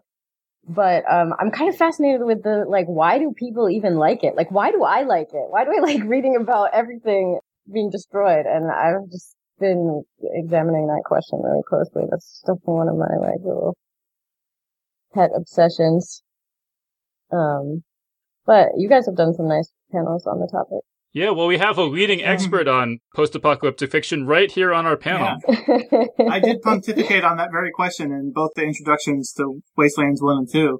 Um, but, uh, yeah, I mean, it, it definitely is an interesting question. I mean, I, I, I wondered about it myself as well. And, uh, but, uh, yeah, I mean, as far as, like, I don't know, like, what got you interested in, in post-apocalyptic, post-apocalyptic fiction? I mean, for me, it was actually, um, the game Wasteland and then Fallout later. Uh, and then, and then I started reading after that. But, like, what, what were your sort of keystones in that, in that genre? Um, or let's see. I think the very first one I read was probably Canticle for Oh, Leibowitz, of course. Um, which is weirdly, it's my mom's favorite book ever, and so she gave me her copy and was like, "I love this book," and that was like the first, very first one that got me interested. And I mean, I, there's so many cool uh, imaginative possibilities in it. Of Mhm. course, like it's you know, it's just wipe the slate clean and do whatever you want, Yeah. basically. So there's a lot of appeal there. I I ended up getting really into SM Stirling's Dies the Fire Never Ending bullshit, which like I love and also hate at the same Uh-huh. time because it's got some issues. Yeah. But um but I really enjoy kind of the the whole weirdness that he builds up there. Um and then there's another one called Into the Forest by Jean Hegland, which is actually one of the very, very few post-apocalyptic books I have ever read that it is not just about the world's over. Let's try to rebuild it exactly as it was before, as soon as possible. Mm-hmm. Where I'm just like, everything's over. Can't we do something like way cooler now? um, and I don't know. So that, those were some of the starting books, and I just I kind of I'll get into the like romantic aesthetic of ruins and stuff like that. So there's probably a couple elements that draw draw me into it, but I then I just started sort of studying it obsessively to see what people have done with it, and you know like what was happening in history when when the big booms in literature were happening, mm-hmm. and is there a connection there and stuff like that? It's pretty fascinating. I quite I enjoyed your your anthologies on the subject. Oh. There, I'm I'm a hard sell when it comes to short stories, but I read your review of it, and I saw that you like People of Sand and Slag quite a bit, and that was probably my favorite story in that anthology as well. That was so weird. Oh, I love that story. it was so good. Yeah. I just recently watched. I'm a huge fan of post-apocalyptic everything, um, and kind of what got me on it was Fallout Three came out. Uh, I was a freshman uh, in college, and I had all of the freedom, and so I would just. I was actually a graphic design major, so I didn't have that much freedom, but um, I ended up getting that game at midnight and just playing it so much. Um, but just the other night, I watched uh, a movie that I didn't know was a kind of a post-apocalyptic film, but uh, Things to Come. H.G. Wells. Have has anyone seen that? mm Oh, I I highly recommend it. Uh, it's a it's a really good film. I think it was in 1936, so it's older. Oh, okay. But yeah, so if you want to see like old, um, like imagery of of pre World War II thoughts on the apocalypse, um, that's your movie, and it's a it's fantastic, and it's like it's like go science, fuck yeah! I so I love so I love it. It's like super positive about science, which is usually a lot of times like with Paolo Bacigalupi, not the case mm-hmm. in a lot of right. like post-apocalyptic. So that that's what I really loved about that movie, and it felt so pertinent, even though it's like a hundred years old. Uh, all right, cool. So I think we should probably start wrapping this up pretty soon. I guess just the last thing I want to ask you guys is do you have any suggestions for Geeks Guide to the Galaxy? Or, I mean, a lot of people say that they listen to the show and they wish they could interact and respond and stuff. And so that's kind of one of the things I hope we, we've accomplished with this episode. But I, I, I wonder sometimes should we have a message board or, you know, some way that fans could uh, connect with each other and talk to each other or something like that. So I don't know. I'm just curious if you guys have any any suggestions along those lines. So uh, Bruno, what do you think? Any any suggestions for us? Um, hmm, hmm, hmm. Like, I mean, if there was a message board, would you? Is that something you'd be interested in, or are you just perfectly happy listening to the podcast? no, I think I'm perfectly happy with listening to the podcast, and I'm I'm um, I'm very happy that you have transcripts.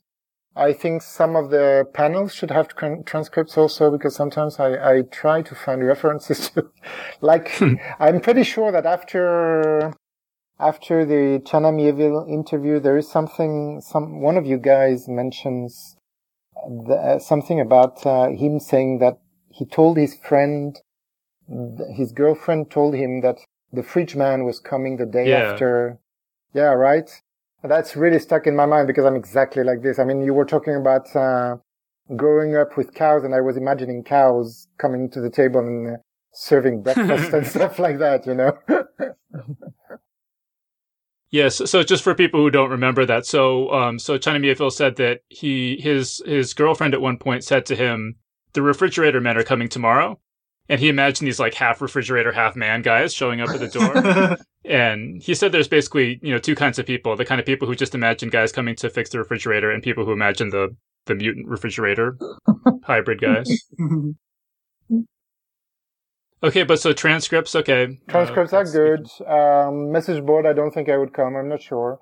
Uh, references would be nice. I'm not sure that you have them. Uh, like, for example, the the things uh, that um, Nicolette mentioned, um, the title that Nicolette mentioned. I think some of them I would like to have, Mm-hmm. or Mhm. or even or, or the others. Uh, by the way, but uh, probably a list of sources would be nice. Also, Mhm. yeah, Mhm. that's probably something that I miss. Well, actually, on our website, if you go to, I, th- I think we still have. We had a link where we I had an intern for a while going through and just listing all the books and stories and things that we mentioned in each episode. I mean, I think it's like a hundred episodes out of date now, but um, you know, we have we have tried to do that in the past. Yeah. But yeah, that I, I, a lot of people actually have requested that. So yeah, I Mhm. think that's a good that's a good thing to have. Yep. No, apart from that, no communicating with others. Mm, No, listening to the podcast is very good. it's my weekly pleasure. All right, cool. So Nicolette, any any suggestions for us? Um, no, I don't, I don't think I would need a message board or anything like that. Although the only thing that comes to mind is really out of your control because it uh, sometimes it's frustrating that like I never see your Facebook posts and that has nothing to do with you. it has to do Yeah. everything to do with the bullshit on Facebook. Um, but no, you guys are you guys are kicking, kicking ass. so keep up the good work. All right, cool. Zach, any any ideas for us? Um, bonus content for subscribers. I don't know what it would be. I don't know how you would manage that. Probably be pretty difficult. Well, I mean, Patreon actually makes it easy to put bonus things on Patreon, but then we have the issue of the people who support us through PayPal, so we'd have to have some other way to get get bonus content to them. But Well, and what would it be? And yeah, I, a couple of podcasts that I subscribe to do they have like a tiered system so someone gives uh, and theirs is all through PayPal um, but like at a certain amount a month you unlock this bonus show or whatever bi-weekly or once a month show I don't know how difficult that I'm sure that would be a ton of work but I mean that's could be what turns the lights on I don't know. all right, cool. So yeah, yeah, I, yeah, doing an, an additional bi-weekly or monthly show uh, that would be a little that's a little bit outside my uh, capabilities right now. But no, I'll, I definitely think some sort of bonus content for people who support the show is uh, is a an interesting idea that I'd, I'd love to do if I could just think of something good. like the show where everyone is just like laughing the whole time and stuttering and like can, have you ever collected that stuff or you probably just delete it and throw it in the trash can Yeah, unfortunately, I mostly just delete the old stuff. I do have a couple outtakes. Uh, like, I, like I have this one. I think I mentioned it in episode 100 that I was going to release it, and uh, now it's episode 200, and I still haven't released it. But uh, there's this thing where there was this lightning storm going on when uh, John and I were trying to interview Ryan North, and it's pretty funny. so maybe I'll make that available as pre- that's premium content Yeah. to our biggest to our to our biggest subscribers. They can hear the lightning storm. I- I'm sure that they would, you know, people like me, I would love like that super informal, very laxed on editing type content. Not necessarily a show, but whatever it is, you know, it's just a little something else for people that, you know, love the show so much that they're willing to keep listening through the flubs and stuff. Uh, I was going to say, I always imagine that Dave uh, actually does keep a file of all of my screw ups, like, you know, because there's so many that he edits out. And that, so he just got a file, he just copies it, he cuts them and pastes them into this other audio file, and he just has a string of, of all of my, like, um, or whatever screw ups that I make, and, and he's just going to use it as blackmail material at some point, you know, and, uh, um, No, John, it would take literally millions of years to assemble something like that. nobody's got that kind of nobody's got that kind of time. Another suggestion I, I would make, uh, maybe you, you interviewed Cecil, Cecil Baldwin. mhm. Um, maybe you could have other people doing podcasts. Like I was thinking of Aaron Mahnke, obviously, uh, considering the the genre. Uh, there is also the ones who make the black tapes, and uh, there, there are a couple of people who make very interesting podcasts in the genre that you might TV also. Yeah, that's a really good. I thought about that. Yeah, but yeah, like Aaron Mahnke and um, uh, what was there was another one. uh, Um, I can't remember, but uh, you know, I, I had in mind to like maybe interview people who do Dungeons and Dragons podcast. You know, where you actually play Dungeons and Dragons and they record it and stuff like that. But yeah, I, I do. I would like to talk to more podcasters because because I think I, I I really enjoy podcasts and I think there would be a good crossover promotion kind of opportunity. Yeah. So yeah, maybe I'll I'll give more thought to that. There's also the people who make Limetown, which was not an interesting. And uh, well, you had Cecil Baldwin, but maybe it would be interesting to have the people behind the scene at uh, Welcome to Night Vale. And I get there a little bit like stars at this moment.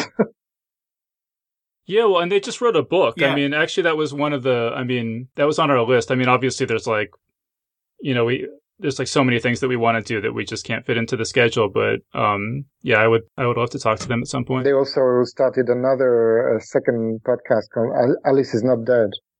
Mhm. Yeah, I haven't had a chance to listen to it. Have you listened to it? I've started listening to the first episode and I found it mm, difficult to to bear. I, I I couldn't stand it really. Not the first episode. Too much noise in my ears. I mean, the, the it was brilliantly edited, but uh, for me, very difficult to listen to. I'll have to I'll have to talk to them about that. Then I'll be like, so my listener Bruno on here, he says it's just like you couldn't even stand it. like, what do you what do you think about that? Please answer. Yeah, make make sure you uh, when you post the link to this episode on Twitter, you tag them just so that they show say, oh, some great stuff about this episode in there. There was a that reminds me of a question that I had been wanting to ask you. I don't know if we are almost out of time, but um do you you're an outspoken atheist. Do you ever find that you have to censor yourself uh like just per the audience or um just because you might want to enter someone interview someone in the future or partner with someone? Uh, not real. I mean, like, I, I try not to get. I mean, obviously, I have some of my political opinions and stuff on the show. I try not to go like too crazy with that, just because I want the focus to be on geek stuff and science fiction and things. But I don't. I wouldn't say I censor myself particularly. Um, I was actually just interviewed on this podcast called Secular Stories, where it's uh, you know they interview atheists and we talk a lot about politics. So if you want more of my unfiltered political opinions, you could go check that out. Um, but no, I, I wouldn't say I ever really worry about getting people in the future or anything. I, I, I don't care that much. Well, I mean, given the number of episodes we've actually done, uh, you know, with deep criticisms of various biblical movies and things like that, like, ah, I think he's, I think he's probably fine airing that, uh, airing that laundry out there. That you know, atheism, whatever. But um, yeah, well, and, and, and it's and it's funny too because I mean, yeah, like sometimes when we do those, um, when we review the biblical movies or something, I mean, maybe like two people will, um, you know, um, be unhappy Mhm. about that. But then, like when I said I didn't like Force Awakens, oh my god, it's fifty people. yeah, So yeah, no. I, I'm I'm I'm way more I'm way more afraid of the of the Star Wars fundamentalists than, than anyone else. yeah, Dave, you got some flack for that one. On uh, But you got my support. Okay. Oh, thank you. Thank you. um, all right, cool. So I think so. We'll wrap things up there. Uh, so we've been speaking with Zach Chapman, Nicolette Stewart, and Bruno Ankier, and of course John Joseph Adams is here. So guys, thank you so much for joining us. Thank you for having us. Thanks. They- always good to be here. And that concludes episode 200 of Geek's Guide to the Galaxy. Big thanks again to Zach Chapman, Nicolette Stewart, and Bruno Ankier for joining us. And big thanks as well to everyone out there in podcast land for listening. We definitely couldn't have made it through 200 episodes without the support of everyone who's downloaded our shows, posted reviews on iTunes, written us fan mail, supported us through Patreon and PayPal, bought stuff from our sponsors, and just generally spread the word about Geek's Guide to the Galaxy. We really, really appreciate all of it. So, as always, thanks everyone for listening, and we'll see you next time. The Geek's Guide to the Galaxy is a production of Wired.com.